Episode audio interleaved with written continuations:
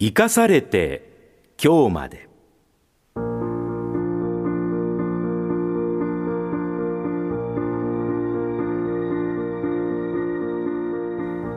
この時間は今年8月に亡くなった東海ラジオの元代表取締役であり中日新聞社元最高顧問大島博彦さんが2007年1月から半年にわたり中日新聞夕刊の紙つぶて東京新聞夕刊の放射線としてご本人が執筆したコラムをご紹介します。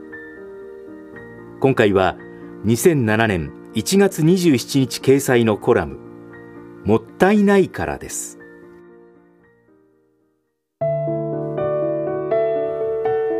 子供の頃は使えるものを捨てるともったいないと叱られました。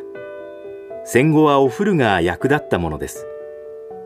その癖は抜きようがなく今も読まない本や古い書類をいつか使おうとか思い出にと残してしまいます。たまった本や書類が多すぎて必要な時には見つかりません。家で曽祖父の座った椅子が崩れかけても捨てかねて座敷の隅に飾ってあります。会社も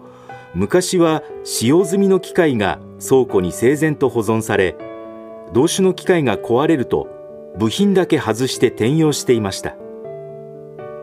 しかし保管場所を確保するコストが高くなり使わない機械を保存するだけでは社員の士気も上がりません。使える機械を焼却期限が来たからと買い替えたりもっと性能が良い機械が売り出されたからと焼却が終わる以前に更新し始めました。いつの間にか物は捨てないと処理費用が上がると言って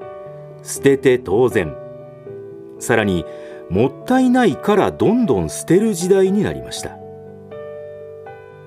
しかし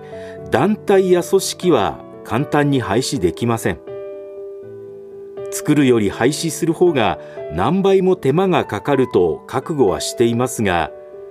いつの間にか続けること自体が仕事になって廃止しようとすると大きなエネルギーが必要になります。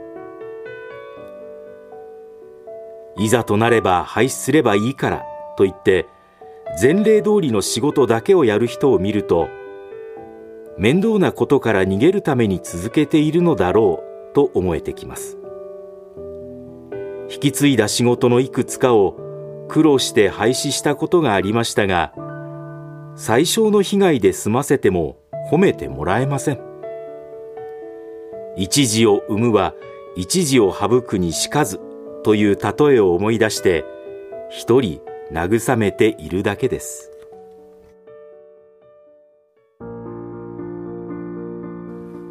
この時間は2007年1月27日に中日新聞と東京新聞に掲載された中日新聞社元最高顧問大島博彦さんのコラムをご紹介しました。